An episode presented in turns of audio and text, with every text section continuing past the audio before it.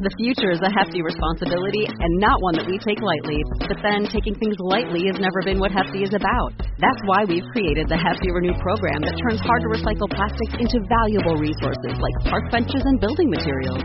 To participate, simply fill up an orange Hefty Renew bag with accepted items, tie it up, and drop it in with your regular recycling. That's it. It's that easy. It's time to rethink recycling with Renew. Particular valued resources may vary by geography. More info available at heftyrenew.com.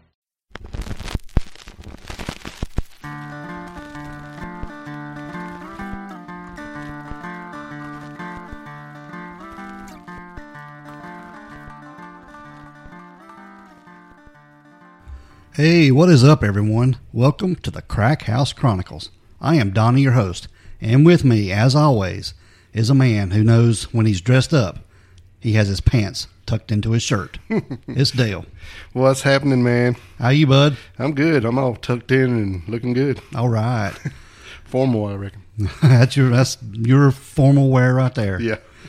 hey, you got any shout outs for us this week, dude? Oh, we got a few. How about this? Well, uh, shout out to our old buddy Jeremy Navy and Shelby. We appreciate you being one of our one of our best friends and a good a good fan, friend of the show. Always wearing a sticker and supporting us. And uh, a shout out to uh, Tam McDale out in Missouri.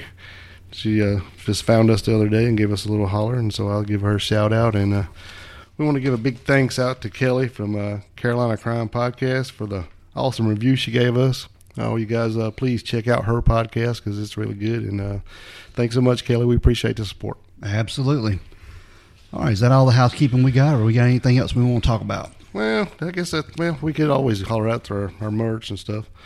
So uh, you know, we got a few T-shirts and stuff online. Go out and check us out. Go to our website, and look up under the merch or the store, and we've got a few T-shirt designs, coffee cups, that kind of mess, and see what you like. If you like something, pick it up. Help us out. And, we've got some more designs we're coming out with that we're going to try to get on there for our fans to have, and and just remind them, you know, check us out and give us a review. You know, whatever uh, platform you listen to, click that five star button. It does help. It does. All right. Dale, we're going to get into this week's episode. Alrighty. And this is the murder of Faith Hedgepeth. And we've been on the fence about this episode for a while, wanting to do it back and forth, whether we were going to do it, whether we were not going to do it. And it's a troubling case, and I we talked about it, and I know it bothered you a little bit. Yeah. yeah, and just the the whole case in itself is kind of disturbing and it hadn't been solved so we're going to get into it and maybe somebody knows something about her Yeah, I'm sure somebody knows something. all right like we said this is faith hedgepeth and she was born on september the 26th 1992 and dale she was a member of the Haliwa Saponi Native Tribe, which is recognized by the state of North Carolina as an Indian tribe. And this is in Warren County and is part of the tribe's traditional territory. Now, when Faith was young, uh, less than a year old, her parents divorced. Yeah. And she was raised by her mother with the help of an older sister there in Warrenton. And Connie Hedgepeth, who was Faith's mother, named her daughter Faith because, you know, she believed that's what she was going to need. Because she had other children. She had two sons and a daughter with a husband with a drug problem. So she was going She has her hands full. yeah, she needed help. Everything I've read and heard on her, Faith was really a blessing.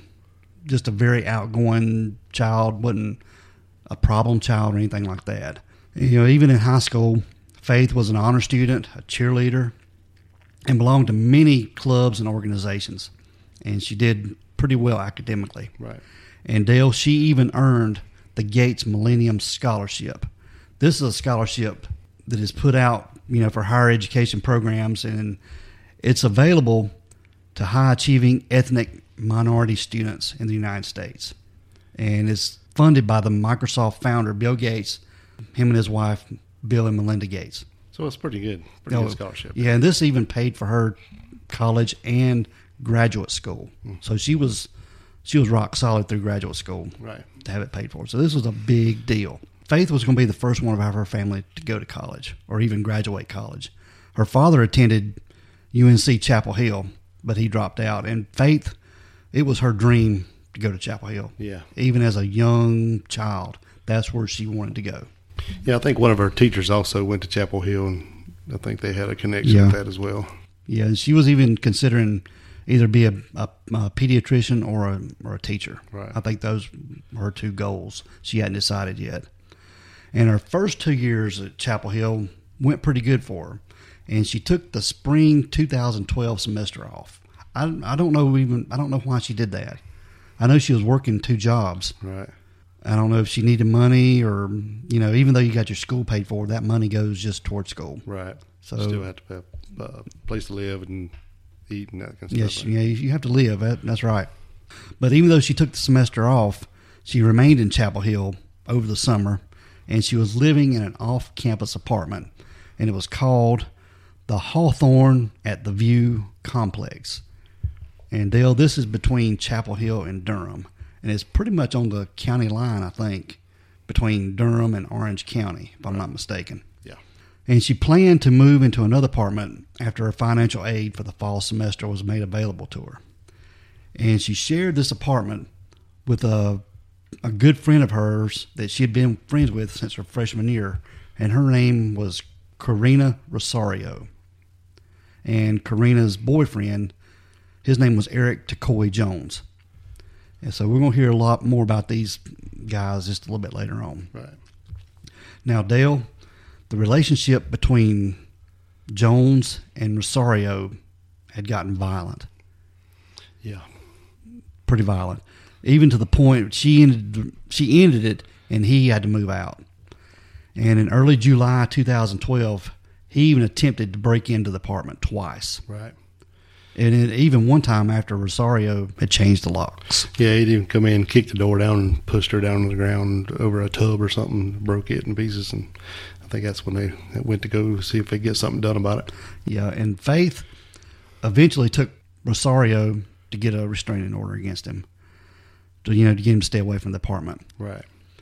And Jones reportedly resented Faith's influence over his girlfriend. So- I'm sure he's gonna be mad yeah, about that. Yeah, like she was telling her, you know, she don't need to be around him, and It's and not good for you, basically. yeah, he was yeah bad for her. And at one point, he even reportedly threatened Faith during a phone call, even to kill her if he could not get back with Karina. Right. Yeah. So I'm sure that was emotional rage, just pissed off because he kind of blocked her, blocked him from his girlfriend. So he's, you know, but I don't know. Yep. All right, Dale. We're going to jump ahead a little bit to September the 6th, 2012. And this was a Thursday. And about 5:45 p.m., Faith attended a rush event for the campus chapter of Alpha Pi Omega. And this was a Native American sorority that she was hoping to join. And about 7:15 that evening she left, saying that she had to work on a paper. She was writing about the history of her tribe.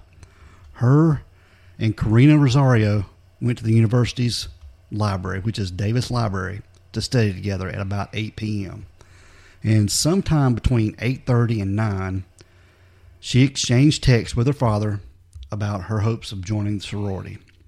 Now, Faith left Rosario there briefly and returned about 11:30, which they returned to their apartment arriving around midnight. A half hour later, they left, heading to a nightclub called The Thrill. Now, this nightclub is now closed, Yeah. but that's where they were going. And it was in downtown Chapel Hill. And they admitted customers under the legal drinking age of 21 to dance. Yeah. And there wasn't a lot of these clubs around, but this was one of them that would that would allow them to do that. And the two women arrived at the thrill about 12:40 a.m. Almost an hour and a half of dancing. Karina Rosario told police later that she was having an upset stomach and wanted to leave. And security cameras at the club show her and Faith leaving around two around 206 that morning. And the last I think this was the last visual record of Faith of her presence anywhere before Yeah. She was before she was killed. There's footage of them going into the club, and then footage of them coming out, and that's about all we get. But looking at the club, the club video, them going in and out, it doesn't look like anyone is mad or upset or anything like that. No, actually, I was talking to the bouncer on the way in. He opens the door for them, lets them in, and stuff, and then when they came out, they just stand there talking for a minute before they leave. Yeah. Him and a couple of guys, I believe it was. Nothing looked like out of no, out of the ordinary to me. Yeah, it looked like you know, it was typical evening or early morning. Now, Dale, by 3 a.m., Faith and Karina had returned to their apartment. And a woman who lived below the two of them was awake watching television, and she heard three thumping noises, which she described as like a heavy bag being dropped or furniture being moved. And shortly after that, Faith's Facebook page was also accessed around that time. Now, at about 3:40 a.m., a text message was sent from Faith's phone to a guy named Brandon Edwards. Now, Brandon, he was a former boyfriend of hers, Of Karina's? of Faith's. Oh, face. Yeah. And he was saying, the text message said, Hey B. And we're going to put pictures of this online on our social media, but the text message said, Hey B, like a lowercase b. Can you come over here, please? Rosario needs you more. Aha. You know. Please let her know you care. Oh, Now, just a few minutes later, another text was sent from Faith's phone to Edwards with one single word, and it was the word than. And some people believe this was a correction. yeah. Looks like she just left that out the first one or something. I mean, I do that sometimes. Yeah. Autocorrect changes something, and you have to send a different word. I mean, I, I texted you today with something and, left, and it left a word out, Right. and I had to go back and add the word in. So, yeah, I mean, I, I think it happens to a lot of people. And a lot of people believe that word is for the word aha that was in the text. And this was the last evidence of any activity on her phone. Now at about 4:16 a.m., Brandon Edwards sent a text, returning text asking who had sent the previous text. Hmm. Now, Karina's phone record shows that she was trying to call Edwards at around that time, and he didn't answer. And when he did not answer, she tried to call a guy named Jordan McCrary. Now, Jordan was a UNC Chapel Hill soccer player that she known at the time. And at 4:25, she left the apartment to go get in McCrary's car. Yeah, So how do we know these times are exact, or do we know how? Is this just Probably with from phone. their, their account? the phone pings. I'm sure. Okay. Yeah, that's probably what they done. They checked that, so that's that's pretty accurate. Okay. Now, Rosario said later she believes Faith was asleep in her room and left the apartment door unlocked. Why would you leave someone asleep with the apartment door unlocked? At four thirty in the morning. Yes. I don't know. That that that's one of the things that bothers me about this. And I did hear one thing where it said that maybe they only had one key and they did that sometimes, but you wouldn't do it at four thirty in the morning. You know, where the other girl was in the bed. I mean, maybe if you were running to the store and I knew you was going to be home in thirty minutes or an hour, but right before I got back, then maybe I would do that. But in the middle of the night, that ain't happening. No. because she knew she was going to be there when she came back the next day because she called her to have her come pick her up. But, I mean, I'm kind of jumping ahead of myself, but but I don't know that that part really bothers me. I mean, even if you only had one key, hide the key. Have a hiding place. That's better than leaving a door unlocked. Hell, take it with you. I mean, if I'm home, I don't need the key. Yeah, lock the door. I don't, that that's yeah, that's baffled me too. Yeah, I don't know. I don't like it. Now, Jordan McCrary drove Karina Rosario to the home of another acquaintance on West Longview Street there in Chapel Hill. And she put the time of her arrival there at around 4:30 a.m. And after spending the rest of the night and the early morning there, a short time later, it was about 10:30. Uh, she tried to arrange a ride back to her apartment there at the Hawthorne at the View. And after attempting to reach Faith, and she didn't answer. So Karina called another friend named Marisol Rangel, who came and took her to her apartment. And this is one thing that baffles me too. Both of them being back at the apartment, which we're going to get into. Right. When they arrived there, it was just shortly before 11 a.m.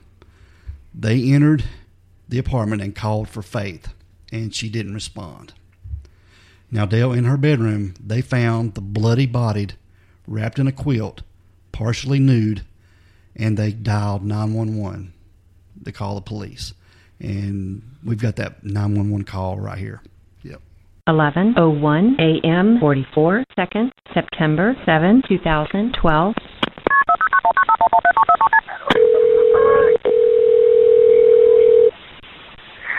Durham 911, where is your emergency? Hi, um, I just walked into my apartment and my friend is just like he's unconscious. Okay, what's your address, ma'am? I live at Hawthorne at the View. Um, give me give me the address. I just I just moved here. I'm about to get it.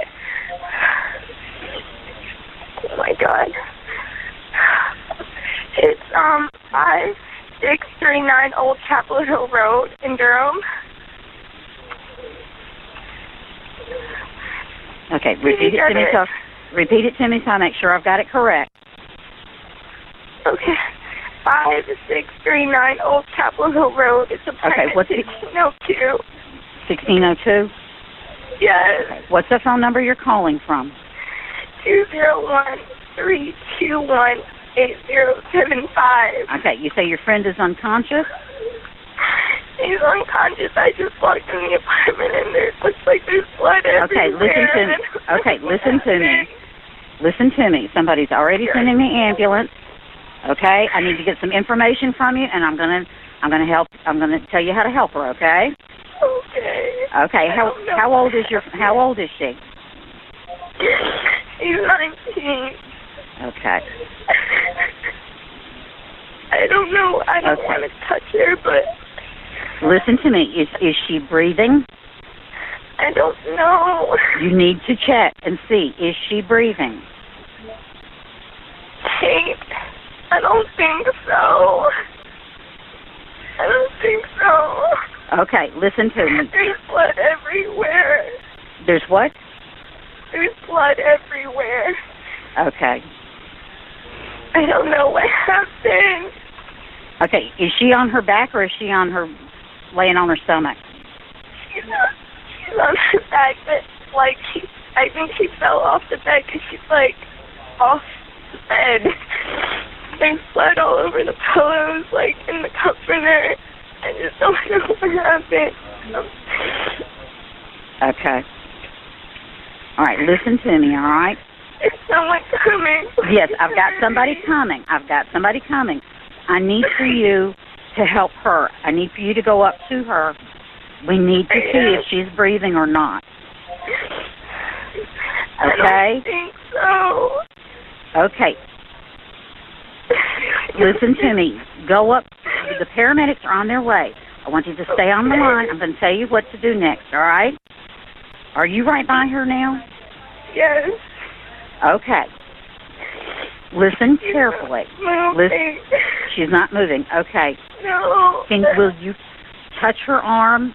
Tell me does she how does she feel? She's not moving. Okay, ma'am, we need to find out if we can help her or not. You've got to, you know, do as I'm asking so we can help her. All right?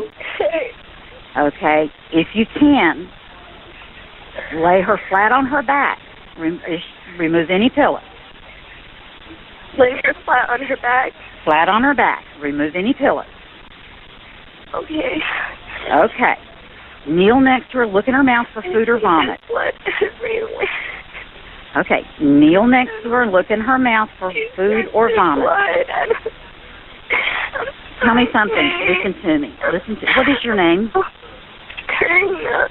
I'm sorry. I'm um, really sorry. It's okay, honey. It's okay, honey. Listen to me. don't know. where Okay. All right. All right. All right. Listen to me. When you touched her, how did she feel? Does she feel warm? No, she feels cold. She feels cold? Okay. Yes. Okay. All right. Don't touch anything else. Okay. Don't touch Oh anything God, else. Amazing. In a hurry. Okay, they're on their way. I've got police on the way to you, and I've got got medics on the way. Okay. I can't believe this. Okay. What room is she in? She's in my bedroom. Okay, I want you to go back into the living room. Okay. You I need don't to go know in. what's going on. Like, Okay, listen- there's listen stuff in to my room that like was not here before. Okay, it looks listen like to someone me. had came in here. Okay, okay. It really does. All right. What, what did like you say your name was again? in Here.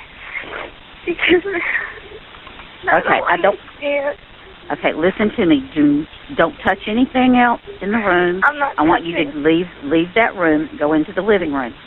You need to make sure make sure the door is unlocked so somebody can get in, so that the medics and the police can get in when they get there. Okay. Yes, of course. It's unlocked.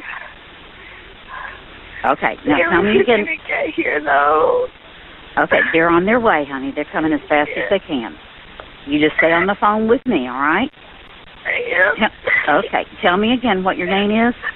It looks like someone had been in there because she's Okay. not like the cell. I don't know Okay. Okay. I've let them know. We've got everybody on the way to help you. Now, tell me again what your name is. What? What is your name? Karina Rosario. Karina? Yes. Okay, Karina. You just you sit down on the couch and don't touch anything, okay? You just sit down. I'm not touching anything. Okay. Okay. I just want you to sit down because the the police and the medics are going to be there. Just they're coming just as fast as they can. All right. Okay. You just you just stay on the phone with me. Okay. Okay. You just stay on the phone with me.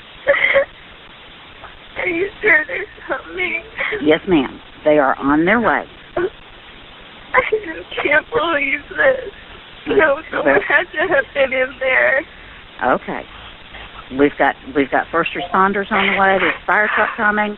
There's a medic coming, and the sheriff's department's on the way to you.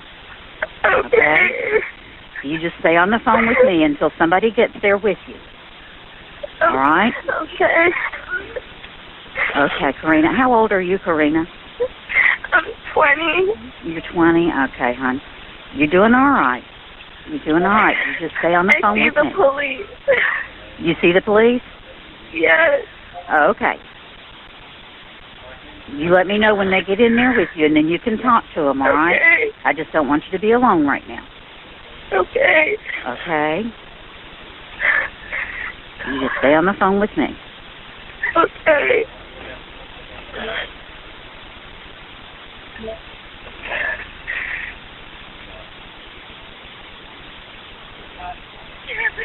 Are they in there with you? They coming in? Yes. Thank you. Oh, okay, honey. All right. Bye bye. All right. Bye. We're going to talk about the 911 call, Dale. Okay. Now, the News and Observer reporter named Tom Gasparoli, he covered this case extensively. He he's even got a podcast on this. It's like a maybe a ten part series on And this. it is excellent. it is an extent and it is very detailed. It is more detailed than we're going to get into on this case. Yeah, we don't have that kind of time, but definitely go check it out if you're interested in this. After we get done a little more, and definitely check his out. It's it's very informative. And he also devoted most of his own blog to pondering this case and keeping the case alive. So kudos to him for doing this. And uh, he even raised a lot of questions on Rosario, Yeah, on the girl who made the 911 call. And he even said to me, the whole call smells fishy. His quote was, the whole call reeks of unusual.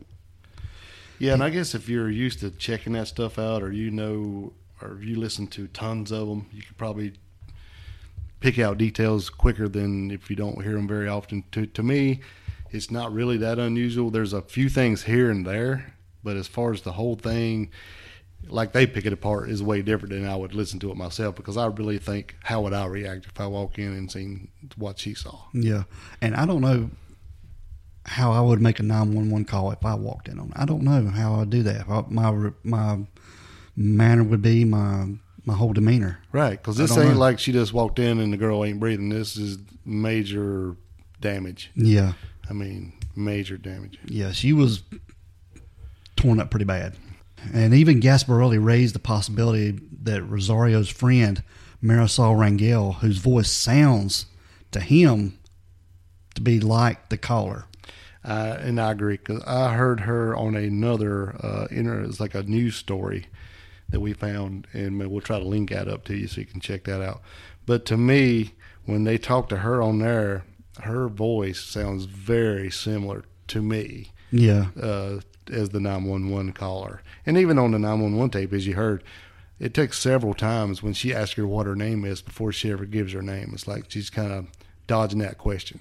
you know, and I don't know how I would react if somebody they were asking my name and how upset I would be. But, I, but yeah, she yeah, went, true. Okay. But she went several times being asked of who is this, Right. What's your name, and and the caller does not mention Faith's name in the call At all. that lasts nearly eight minutes. Faith's name, Faith's name, not even mentioned at all. Only describing the body that she's come upon as her friend. Right. So that's yeah. And even Gasparoli asked, "Does the caller seem reluctant to touch Faith's body?" Well, yeah, and that's here or there. And I understand they're thinking, well, it's your friend. You want to do all you can to help her out.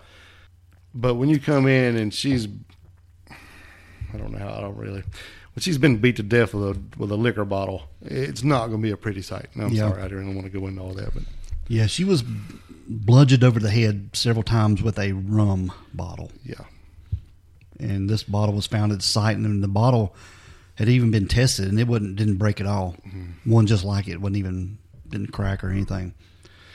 yeah, yeah. She had been sexually assaulted and beat to death, blunt force trauma. So Yeah. Anyway, we'll get to that.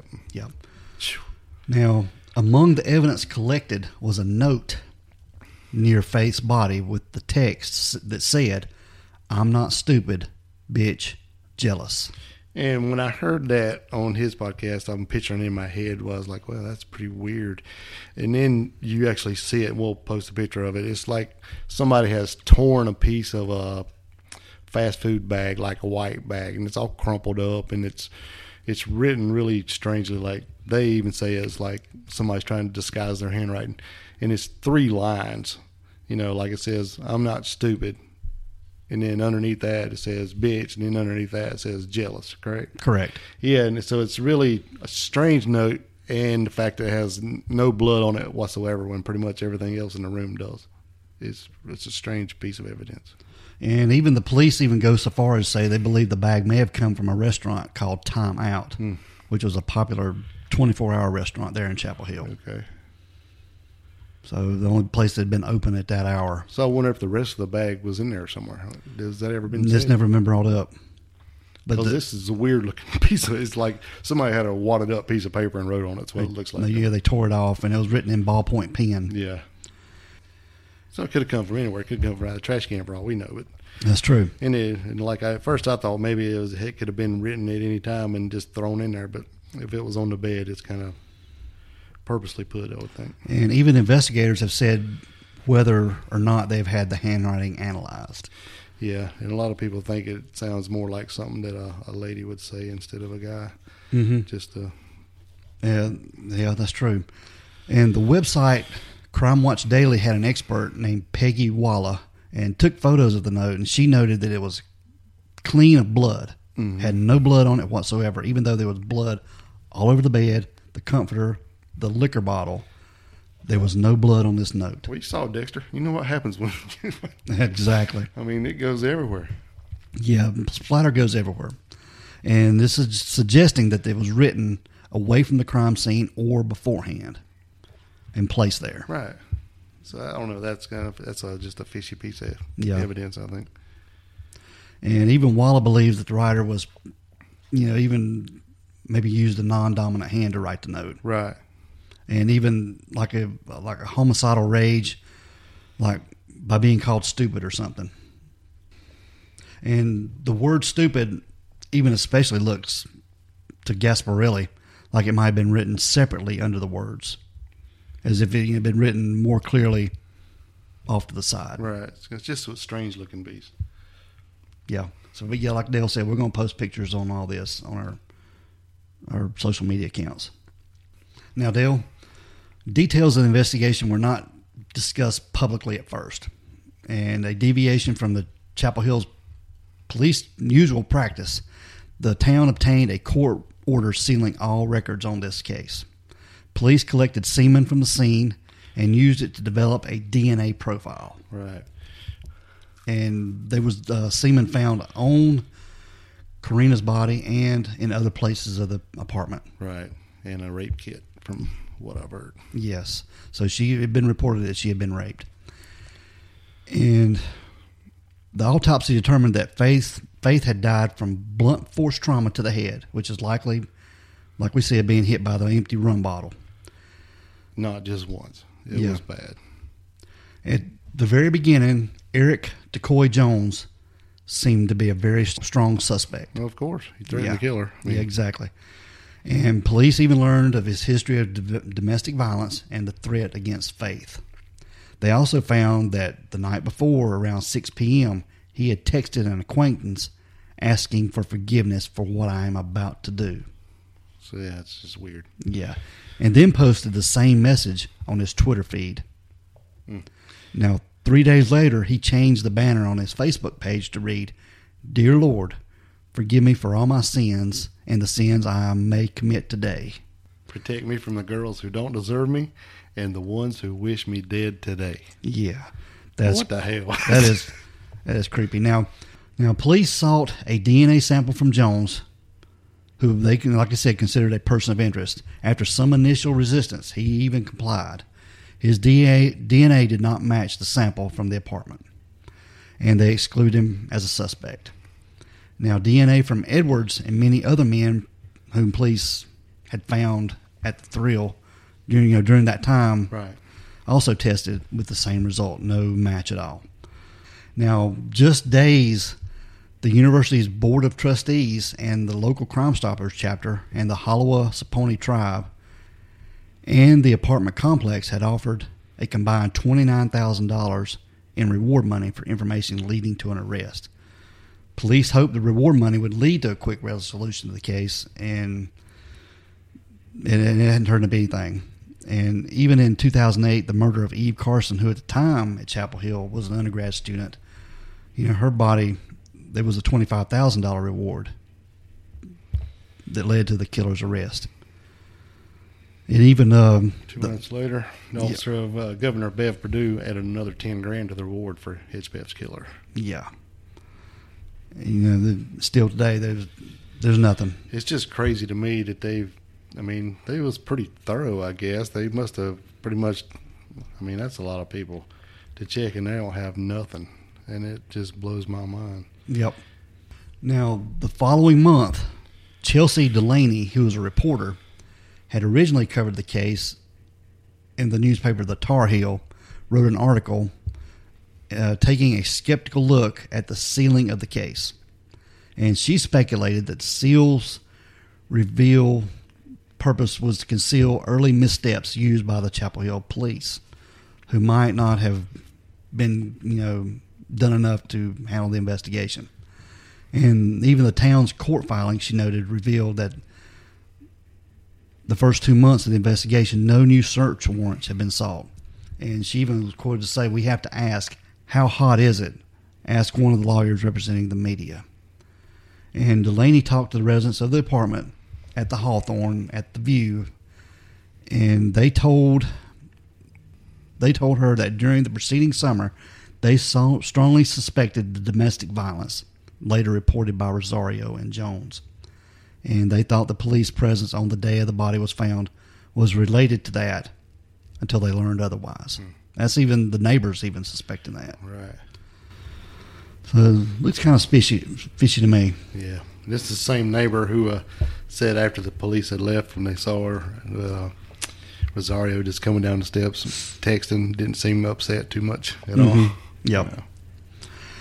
Now, some more evidence that came to light later on, Dale. A friend of Faith's shared with police a long conversation, perhaps inadvertently recorded, when Faith's phone pocket dialed them on the night before the murder. And they thought this might have some bearing on the case. And it consisted of a three way conversation, three minutes long, between what sounds like to be Faith and a male and female with music in the background. And it was time stamped 1:23 a.m. when the night timeline that Faith was at the thrill. Yeah, I think it was two guys, two guys, Faith and an, another female. Mm-hmm. Yeah, okay. And I, I think I've read too where some point they thought that the the timestamp had gotten off by the cell company. Yeah, she said that the phone that she had sometimes done. Well, I guess she didn't say it, but they said that sometimes the phone, the model that Faith had, that was a common occurrence that some had happened where it would uh, the timestamp on um, voicemails and stuff would be incorrect. Yeah. But, wasn't proven, but it had happened before. Mm-hmm. And this call was mostly inaudible, and you couldn't. I mean, I listened to it, and I couldn't make out anything on it. No, it's, if you've ever had one, and I'm most most people who's got a phone has had one, so at some time or another where somebody's called you and didn't mean to, and maybe stuck their phone back in their back pocket, and you're listening to it, and it's just a lot of uh, squelch sounding squealing and squabbles and muffles and mm-hmm. womp womp womp womp and stuff like that. Like it's it's similar, yeah. Charlie Brown, Charlie Brown's teacher. Yeah, we're on the yeah yeah. Womp, womp, but womp, it's it's similar to that, and maybe if we find that, we'll post it. I don't know if we can find a, a whole copy of it, but we definitely can put up uh, the translation or what the guy thinks he hears in it.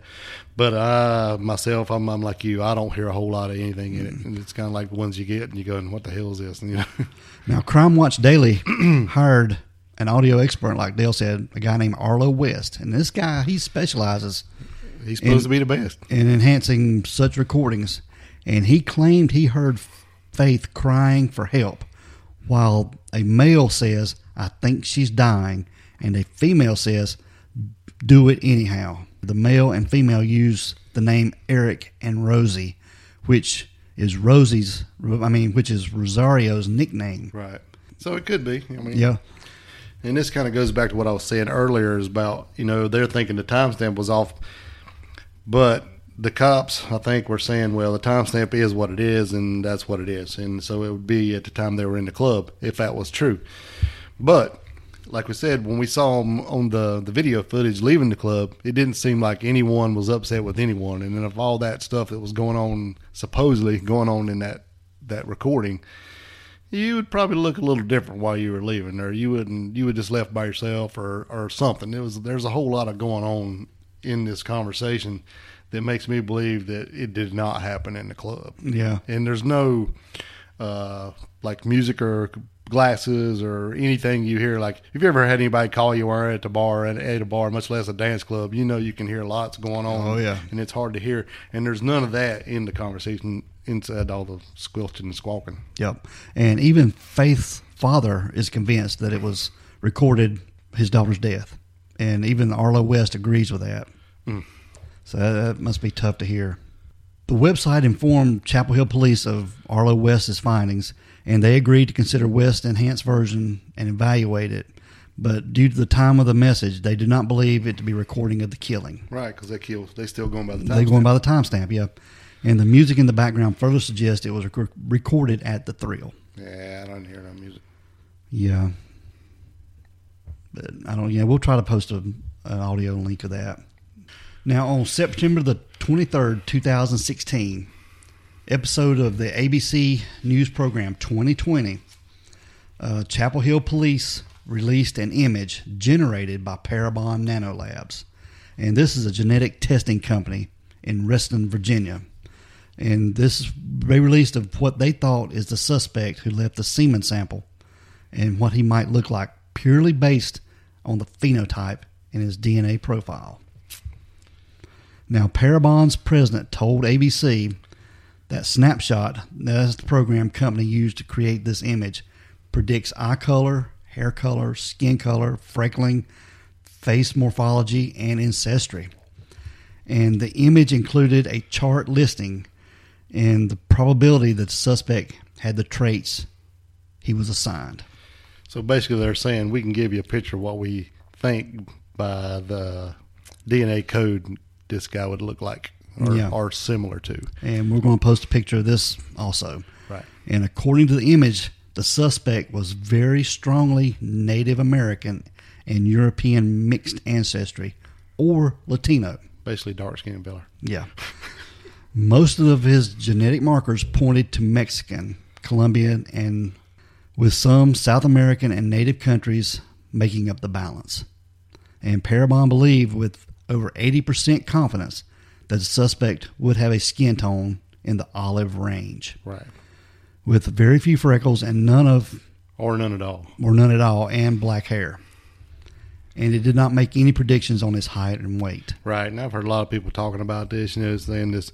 Sometimes this uh, Parabon thing, they look exactly like who you're looking for, and then sometimes they're not even close. Yeah. And then basically on like if they show you a face, and then if the fella's 300 pounds, it's not going to look the same as if he, if he weighed a buck 25. You know, so it's kind of it, it's kind of all all we got basically is what what we're looking at. You know, Mm-hmm. because after all those other tests and having nothing, at least they got something to put out there. You know, a good start, but so far it still hasn't helped out. Yep. All right, Dale. Do we want to get into some theories now? Yeah, uh, I think so. It's just a lot of stuff going on here. Yeah. And the Chapel Hill police, they they haven't named any suspects or even per- persons of interest in the case, but they have stated they do not believe the killing was a, a crime of opportunity, No, I By a don't, I don't. I don't believe that either. and they they are strongly believing that it was someone within her group. I think it's someone that knows her, Yeah, or someone I that was believe with that. somebody that know her. Because I don't know, we you know we've been through a lot of talked about a lot of killers and a lot of stuff that's happened to people, and I don't know if it's I don't. Uh, it just seems like a crime of rage to me to take a bottle and beat somebody to death with it. It's I don't know. this this case bothers me, man. And then rape them, leave them half nude, Yeah, wrapped up in a Yeah. uh, an, uh, comforter. and then throw a note on top of it. Yeah. There's a lot of this. Like I told you before, this case has got a lot of evidence. There's a lot of suspects with nothing whatsoever to go on. Now, Dale, uh, there's some speculation that's focused on Karina Rosario, and you know, which was her roommate at the time, due to her 911 call and the last text sent from Faith's phone. And like you said, you know that Marisol Rangel sounds a lot like A lot like, like that one 911 caller. A lot like her. Yeah, I'm not convinced at all that the text that came from her phone that night that she did it. I don't know. It's just all weird to me. This whole thing weird. I think. I mean, I don't know none of these people, and I know this is an open case and this is all stuff going on. But this this little girl deserves some justice. I think. Uh, I really think uh, Rosario's in on it somehow or another. I don't know. She just acts weird. She she just bailed, left town. She's they've they've talked to her a ton. You know what, ten times I think Mhm. for many hours. So basically, they're not getting what they want from her. Like she's hiding something. I don't I don't know. And this is just all my speculation purely, but I don't buy the fact that this is just some cat that was sitting in the car to sit there and watch them all night and wait for somebody to come out and and leave the door unlocked so he could go in and do what he wanted to do. It just I don't I don't believe that at all. Mm-hmm. I guess what one thing that got me on this case was listening to interviews with Faith's father, Roland. He, this guy pours his heart and soul into it, and I mean, it's his, it's his baby, and Yeah. I, I can't even imagine what he's went through. But just listen to him talk about it, it it got me. Yeah. That, that was the one thing that got me about this case was him. Yeah. Yeah, I don't know what happened. They, of course, they don't know what happened, but I think there's a lot of people that are involved. I think maybe this Takoi guy's involved. Maybe he wasn't there, or maybe he didn't do it, or he didn't do part of it. But I, I don't know, and there's so much uh, I don't know around, you know, and I don't think anybody that they know or in their circle was even close to the the photo they came up with that they could say was close to. Yeah, Now she did have a boyfriend that you know that came down that was in her tribe. That come down and hung out some, but I don't think he was uh, that type of person that you know that he used to. I think he might have been in love with her and just come to see her or whatever. But And I think he was even planning on asking him, asking her to marry him, Yeah, wasn't that was uh, you know one of the speculations. That even and nobody ever said what she had said to him or whatever if he did, but I don't know. So somebody just beat this girl to death, and it's it's just sad. Yep, it is a sad story, but you know, like I say, the the case is still active, and, Yeah. and they're still looking for any leads or anything to help solve it. And you know, even one little piece of information could break this case. Just one little thing. And if anyone has any information, no matter how, you know if they think it's insignificant, you know, call them. Call the Chapel Hill Carrboro UNC Crime Stoppers Yep. and tell them what you know. It's just hard to believe that nobody nobody's come forward. I mean, I think somebody knows something. Everything's fishy. The girl's fishy. The the Decoy Jones guy's fishy. Uh, I don't know. And like when they left the club at two oh six, they got back according to the neighbor around three a.m. So there's an hour just kind of like missing there. So I don't know how far exactly this club was from their their place, but it couldn't be too far. I don't think if they waited to go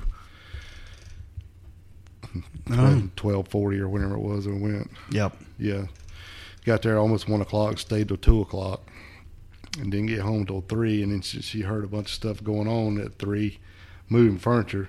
So it's I don't know. It's even possible that everything was done to this little girl before they ever left. And that's why she left the door unlocked, just because she had to have a cover. Why else would you go? Oh yeah, I left the door unlocked. That's just weird. Yeah. I mean, I mean, I guess there was no sign of forced interest that she had to say it, but It's like when you we talked off the air about this. If you know, if they only had one key, like if she's asleep, take the key with you. yeah, don't make Leave it, lock the door, or uh, find a, a common hiding place for a key. Right. You know, that's better than leaving a door unlocked. At least you're gonna give a burglar time to look for a key. They'll lock it and put it in her car. Yeah. Because according to, I mean, they went in Faye's car, so she had a car. She could have got her keys, unlocked her car, put the house key in there, put the keys back in the house, and locked the door. That whole leaving the door unlocked thing. That's I don't know, blows my mind. Yep, it does. All right, Dale. Anything? Any last words you want to add to this before we get out of here? No, I just uh, I just wish they- that they could solve this case. I hate it. And her dad, that just breaks my heart when I hear those those comments from him. And this is his baby girl, and they were pretty close. And I got daughters, so I know how it is. And that's one of the reasons this case is pretty hard for me because it's just such a violent, violent death. This girl, she was such a promising young lady, and was gone. She had so much, so much more to do, and her future was so bright. She was such a smart girl and was going to go back and do great things for her tribe and all to end like this is just it's just sad man And breaks my heart just some last words. That's Tom Gasparoli, who was a reporter. He even wrote that it sounds like to me Karina Rosario has been in the crosshairs as a key figure who knows more than she knows. i think so. Everything about her is fishy. I don't know. Just them being friends and i don't know it's kind of like she said that she didn't feel good at the club. That's why she wanted to go back. But as soon as they get home she starts calling dudes looking for a hookup well i assume that's what it's for i mean why else is she gonna come home and start texting the guys you know at let's see at uh Unless was 15 to 4 in the morning and Unless she's using Faith's phone to just get a cover. right that's true Yeah. Plus, it said that uh, she was calling this Brandon fella from her own phone at the same time these texts were going out. So I don't think that Faith was texting this fella. So, I, like I told you before, she could have done everything when all this so-called furniture was moving around. All that could be going on right then, and everything could have been done, and this little girl could have been dead before they ever left. Now they said that time of death was somewhere around four thirty to Eleven. to 11 but I don't know. Can you pinpoint it that close to be, you know, a little bit of an hour You know, off? I don't you know, I don't know how close they can pinpoint that, but you know, and they may be going off phone pings and things like that when people left and were coming and going when Karina was leaving. But you know, It's such a violent death, man. yeah. And I just hope it's solved one day. Yeah, me too. I hope uh, people like us and keep talking about it and pushing it out there. Maybe somebody will come forward one day. I think somebody knows something. Me too, bud. All right, we're gonna get out of here, Dale. All right, brother. We want everyone to be safe, be careful, and always be aware of your surroundings. Because the next episode could be about you. This is The the Crack Crack House Chronicles. Chronicles.